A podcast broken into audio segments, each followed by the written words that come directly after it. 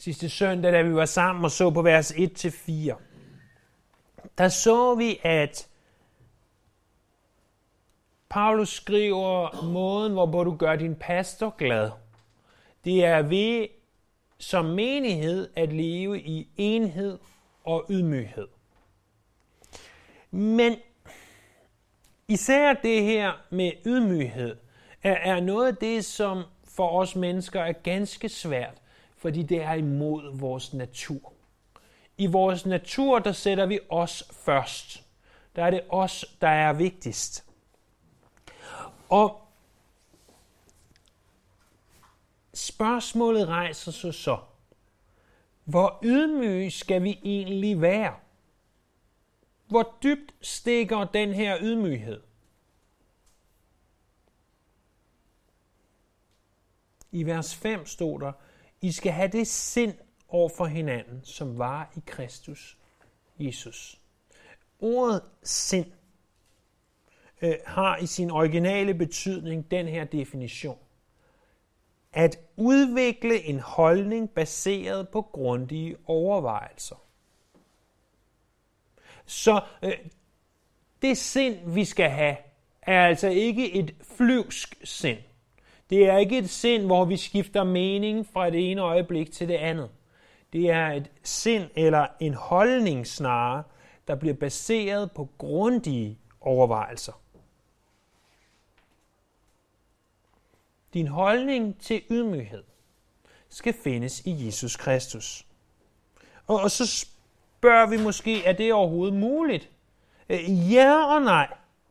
Fordi det er ikke muligt i dig selv at have en holdning til ydmyghed, som Jesus har. Men det er muligt ved åndens kraft, der arbejder igennem dig. Bemærk også, der står, I skal have det sind over for hinanden, som var i Kristus Jesus. Der står ikke, I skal have lyst til at have det sind. Der står ikke, I skal fundere over det sind. Der står ikke, I skal øh, beskue det, eller bare øh, sige, ej, hvor er det fantastisk, det sind. Der står, I skal have det. I skal have det sind. For en ting er bare at undres over det, øh, eller glædes over det, en anden ting er at have det. Og selvom du og jeg nok har en eller anden idé om, hvad Jesu holdning til ydmyghed var, så er det det, som vers 5 til 11 hovedsageligt handler om. Som vi nævnte sidste gang, så er vers 5 til 11 virkelig i sandhed hellig grund. Det, det er et sted i skriften, vi ikke bør betræde let. Og derfor vil vi også tage vores tid øh, i det, vi gennemgår det, tage nogle få vers ad gangen og vende og dreje det og se på, hvad der står. Men hvis vers 5-11 er et af de steder i hele Bibelen, hvis ikke måske det vigtigste sted, der lærer os noget om, hvem Jesus er og hvad han gjorde, så synes jeg, det er ganske, ganske bemærkelsesværdigt, at i så vigtigt et sted, i så helligt og dybt et sted, i skriften, er hovedfokus hans ydmyghed.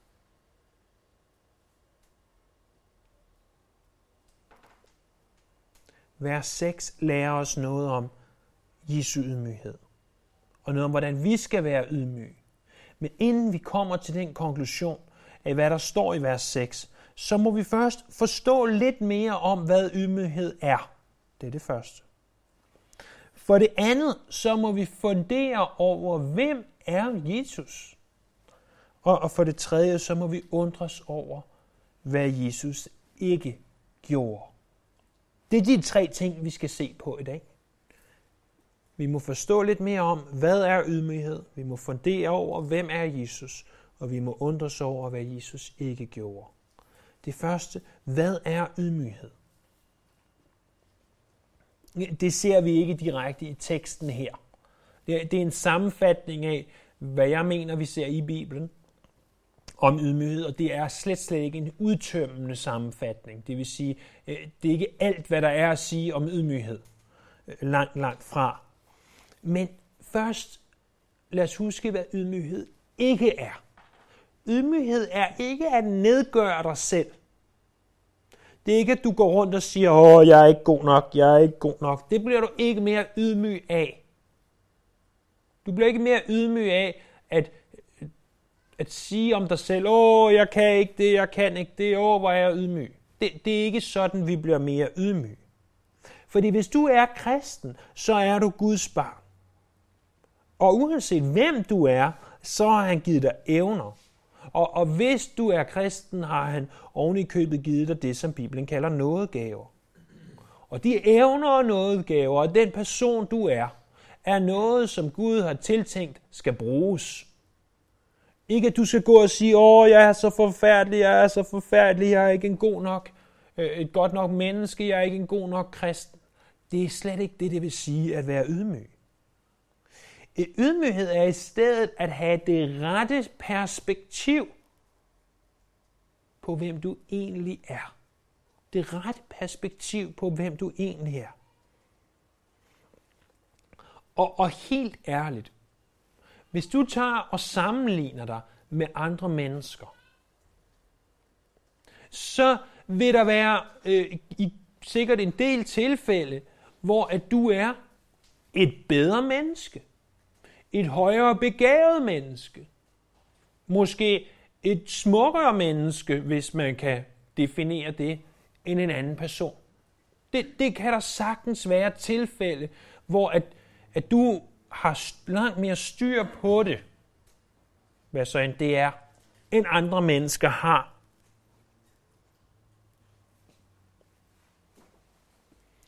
Problemet er bare, at vi skal ikke sammenligne os med andre mennesker. Det er så nemt for os at sige, jeg er den vigtigste. Jeg er vigtigere end andre mennesker. Tænk tanken et øjeblik her i morges, da du var på vej til kirke.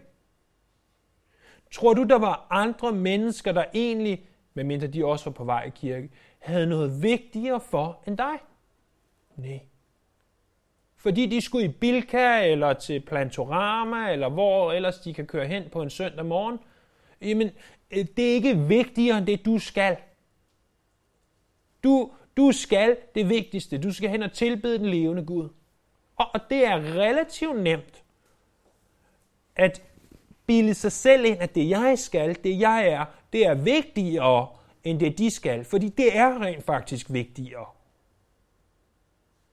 Men vores opgave, vores voksen i ydmyghed, altså det, at vi vokser i ydmyghed, kommer ikke ved, at vi sammenligner os med andre mennesker.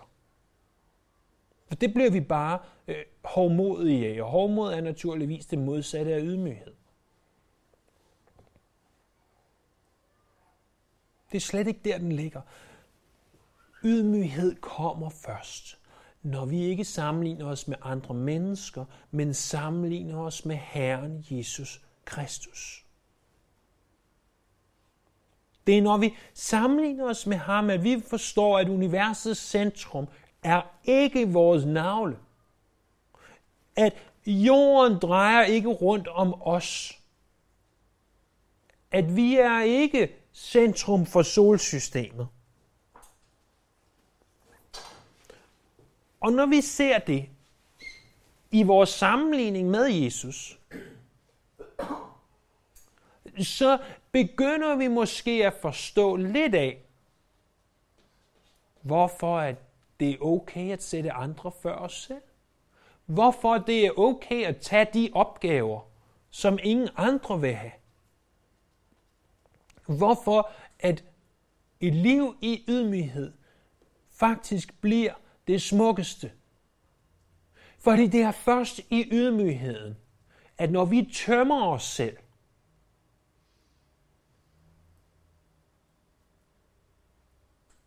at der er plads til Gud.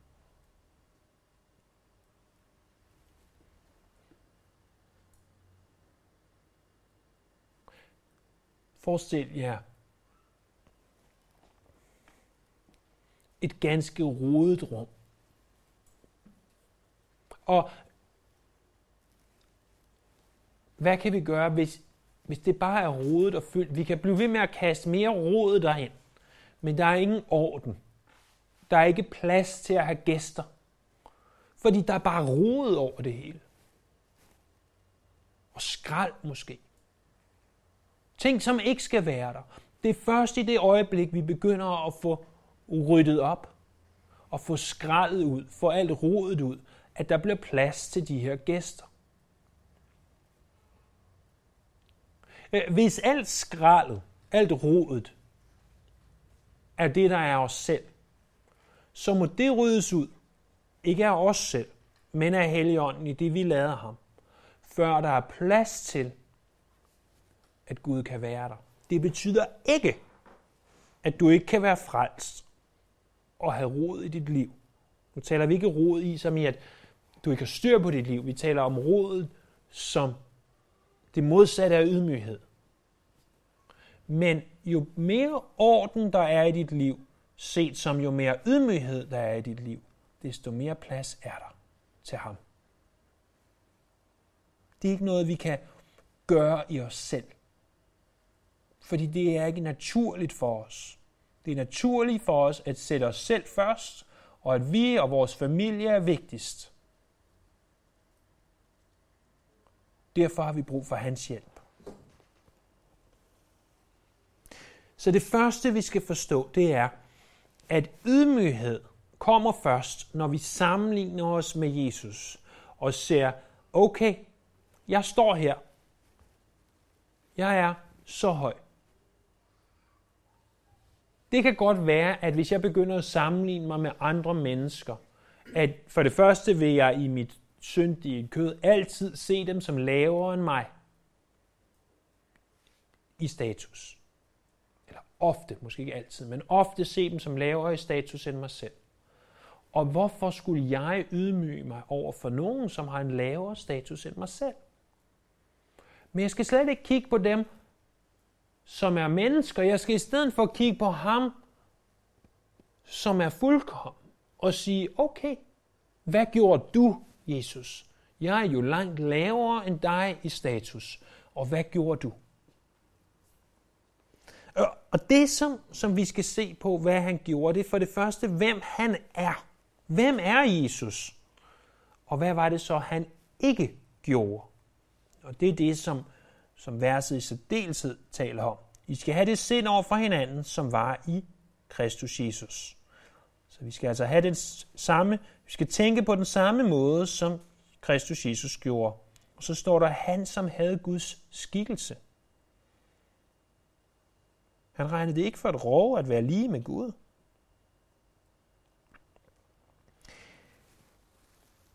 Vi siger jo, at Jesus er Gud. Nu er vi ved det andet punkt. Hvem er Jesus? Vi siger, at Jesus er Gud. Det kunne vi underbygge på følgende måder. Blandt andet. Vi kan i Johannes evangeliet se på, at der er øh, syv gange, hvor der står, jeg er, og så tilføjer han noget til, jeg er. Det er blandt andet liv, eller det er ikke blandt andet, det er livets brød, verdens lys, døren, den gode hyrde, opstandelsen og livet, vejen, sandheden og livet, og det sande vintræ. De syv ting, når han siger, jeg er, og, og vi ved fra Johannes 8:58, hver gang han sagde, jeg er, og så tilføjer det her, så bliver jøderne tosset. Fordi de kommer til at tænke på 2. Mosebog kapitel 3, hvor Moses siger, hvad er dit navn, Gud? Og han siger, jeg er den, jeg er. Og Jesus sagde, jeg er. Han påstår at være den, som Moses mødte i tårnebusken. Så en måde, vi kan se på, at Jesus er Gud, det er ved at se på de her jeg er udsagn i Johannes evangelie. En anden måde, det er, at der er syv rimelig klare vers i det nye testamente, der taler om, at Jesus er Gud. Jeg læser dem for jer sådan relativt hurtigt. Øh, Johannes kapitel 1, vers 1. I begyndelsen var ordet, ordet var hos Gud, og ordet var Gud. Johannes 1.18. Ingen har nogensinde set Gud, den enborne, som selv er Gud, og som er i faderens favn. Han er blevet hans tolk. Johannes kapitel 20, vers 28. Thomas svarede, min Herre og min Gud. Romerne 9.5. De har fædrene, og fra dem er Kristus kommet som menneske, han som er overalt og alle. Gud være lovet til evig tid. Amen. Titus 2.13 mens vi venter på, at vores salige håb skal opfyldes, og vores store Gud og frelser, Jesus Kristus, komme til syne i herlighed. Det her Titus 2.13, grammatisk set er Gud alimet frelser i det her vers. Hebræerne 1.8, men til sønnen, din trone Gud, står til evig tid, dit kongescepter er retfærdighedens scepter. Og til sidst 2. Peter 1.1 fra Simon Peter, Jesu Kristi tjener og apostel, til dem, der ved vor Guds og frelsers Jesu Kristi retfærdighed har fået den samme dyrebare tro som vi. Så for det første, jeg er udsagnende. For det andet, de her syv skriftsteder, øh, som I kan komme og spørge om bagefter, hvis I vil skrive dem ned. Og for det tredje og sidste, hans navn. I det gamle testamente bruges Guds navn omkring 7.000 gange næsten. Og, og det er navnet, som man i hvert fald i dag oversætter med Yahweh. Og det er den hebraiske gamle testamente. Da man oversatte det hebraiske gamle testamente til græsk cirka 300 år, 200-300 år før Kristus, så oversætter man det her navn med noget, der måske mere er en titel, men den titel, som vi vil oversætte til herre eller kurios, det græske kurios. Og i det nye testamente bruges titlen kurios om Jesus. Han er vores herre. Han er Gud. Men prøv engang at se, hvad der står der i vores tekst til i dag. Han, som havde Guds skikkelse. Ordet skikkelse er et ganske interessant græsk ord. Det er ordet morfag. En morfag, M-O-R-F-E, det er selve kernen i noget. Det er, hvad det er. Det kan ikke forandres. Det bliver det samme, uanset hvad ydre form det tager. Øh, jeg tillader mig at komme med en, en temmelig banal illustration. Men ned bagved her, der står øh, noget, der minder om en computer. Øh, hvis jeg spurgte hver af jer, hvad, hvad er den ting, der står dernede, så vil I i år 2018 alle sammen sige, det der, det er en computer. Men hvis jeg tager min telefon og siger, hvad er det her så? Så siger du måske, det er en telefon. Så siger jeg, ja. Men den kan da utrolig mange af de samme ting, som den ting, der står nede bagved kan. En computer. Og nogle de har måske et ur, som kan flere ting, end hvad en computer kunne, dengang jeg var barn.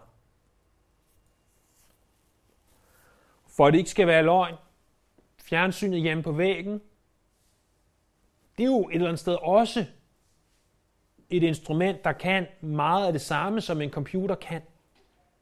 Det er jo fordi, at computeren er jo ikke den skal, der gør, at den ligner en computer.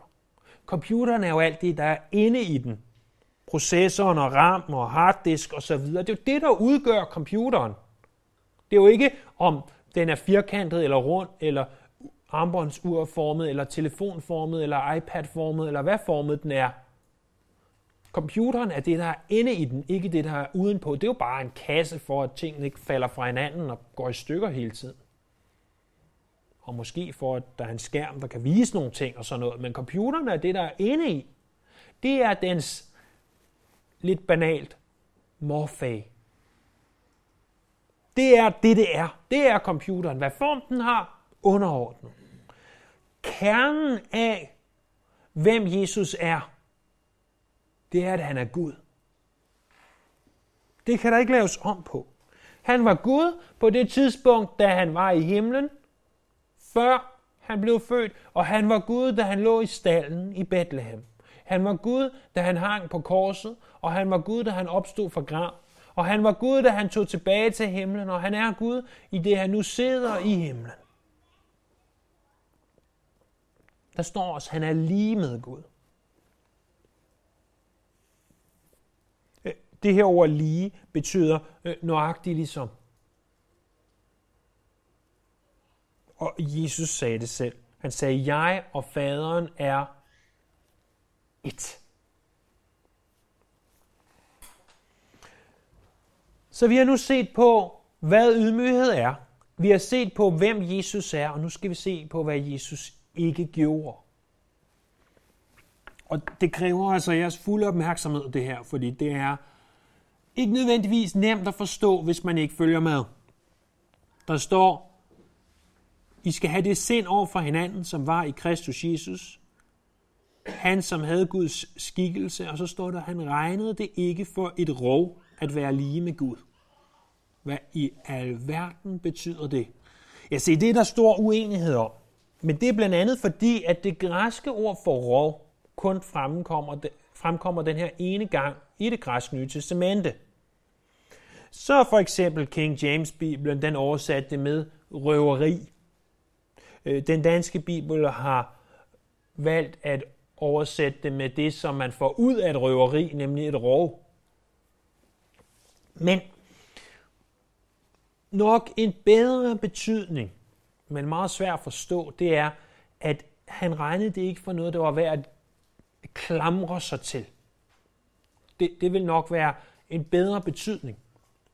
Men jeg synes faktisk, at måske den oversættelse, der jeg har set, der gengiver det klarest, det er ikke nødvendigvis så meget en oversættelse, som det er en fortolkning, men oversættelsen, der måske gengiver det klarest, er den nyeste oversættelse af The NIV.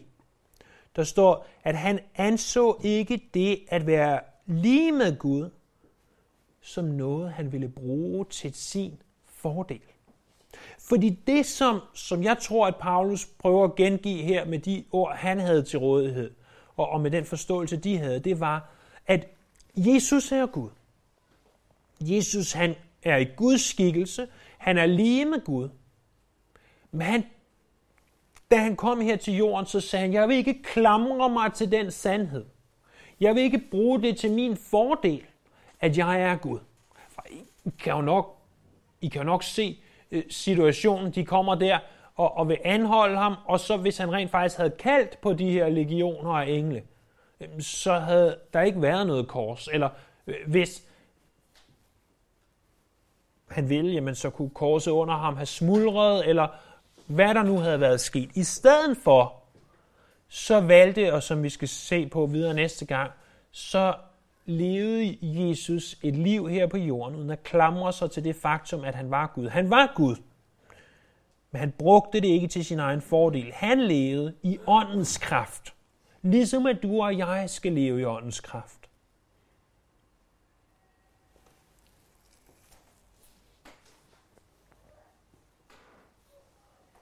Han tog ikke sin position, sin højt ophøjede position og sagde, jeg øh, har altså skabt den her jord. Nu må I godt lige behandle mig ordentligt. Så vi har set tre ting. For det første, hvad er ydmyghed? Jamen ydmyghed kommer i det, vi sammenligner os med Jesus. For det andet, hvem er Jesus? Jesus er Gud. For det tredje, hvad han ikke gjorde, han brugte ikke det faktum, at han er Gud, til sin egen fordel, da han var her på jorden. Det lærer os her til slut tre ganske vigtige ting om ydmyghed. For det første, at vores ydmyghed, din ydmyghed, må sammenholdes med Jesu ydmyghed. Fordi når vi gør det, så føler vi os måske nok hurtigt som det barn, der forsøger at tømme havet med vores lille strandspand. Vi er ganske utilstrækkelige. Og, og vi bliver nødt til bare at sige, herre, vær mig sønder nådig. Og vi vil se mere om Jesu ydmyghed næste gang. For det andet, uanset hvor dybt du føler, du er nødt til at bøje dig ned, for at tjene og ydmyge dig over for andre, så er det intet i forhold til, hvor dybt Jesus har bøjet sig for at tjene dig. Det var en lang sætning. Så lad mig prøve at forklare, hvad jeg mener. Vi går rundt i vores kristne liv, og hvis vi ellers beder ham om det, så giver Gud os mulighed for at ydmyge os. Og, og indimellem, der er den ydmygelse ikke noget sådan særlig voldsomt, men indimellem, så, så står vi måske foran nogle mennesker. Måske nogen, der har råbt og skrevet, nogen, der har bandet og svoglet og forbandet vores Gud. Og, og så, så skal vi ydmyge os over for dem. Det er jo ganske dybt at ydmyge sig. At bøje sig ned billedligt og vaske deres fødder. Det, det, der er et langt stykke fra sådan en person, der opfører sig sådan, til at du er nødt til at bøje dig ned og ydmyg dig over for den person og tage et lavere status end den person.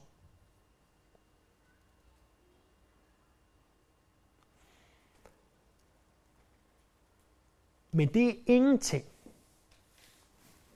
De to meter, du skal bøje dig ned, eller tre meter, hvor langt du nu føler der er, eller 100 meter, er jo ingenting i forhold til, hvor dybt Jesus har ydmyget sig over for dig. Prøv at tænke over, hvor gennemtaget af synd vi egentlig er som mennesker. Er det ikke en dag forbipasserer, uden at vi synder i en eller anden grad?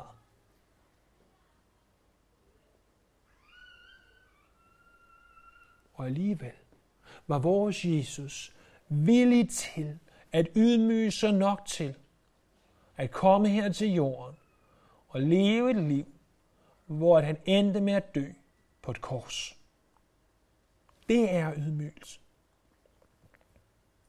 At være villig til at ydmyge sig for hvem som helst, uanset hvor meget de håner og spotter og råber og skriger. Uanset hvordan de er. For det tredje og sidste. Så lad ikke din ophøjede position hjælpe dig, men vær villig til at sætte den til side. Tænk så, han som selv var Gud og er Gud. Han som kom i Guds skikkelse, i Guds morfag, som var lige med Gud. Som, igen et banalt eksempel, men som havde, eller har Guds DNA, om du vil. Han sagde, jeg vil ikke, jeg vil ikke bruge min position. Jeg vil ikke udnytte min status til ikke at ydmyge mig. Jeg vil ydmyge mig alligevel til trods for min status. Det kan godt være, at du er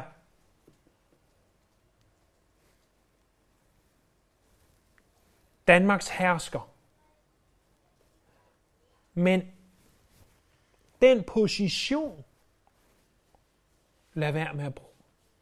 Lad være med at bruge den som en undskyldning for ikke at ydmyge dig. Øh, det kan godt være, at du er herren i huset, men lad være med at bruge den position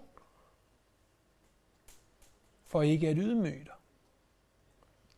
Det kan godt være, at du er givet en eller anden form for autoritet.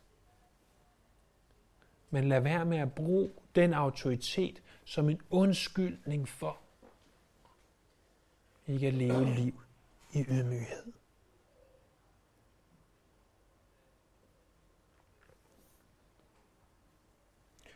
Så for at besvare spørgsmålet fra indledningen, Hvor ydmyg skal vi være? Hvor ydmyg skal vi egentlig være?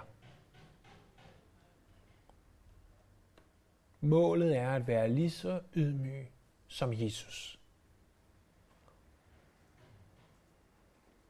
Vi skal have det samme sind, som var i Kristus. Jesus. Vi skal være villige til at lægge alt til side.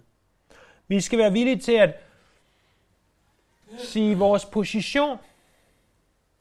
Jeg bruger den ikke. Vi skal være villige til at sige, Jeg bøjer mig så dybt, som er nødvendigt, uanset hvad den person har gjort imod mig.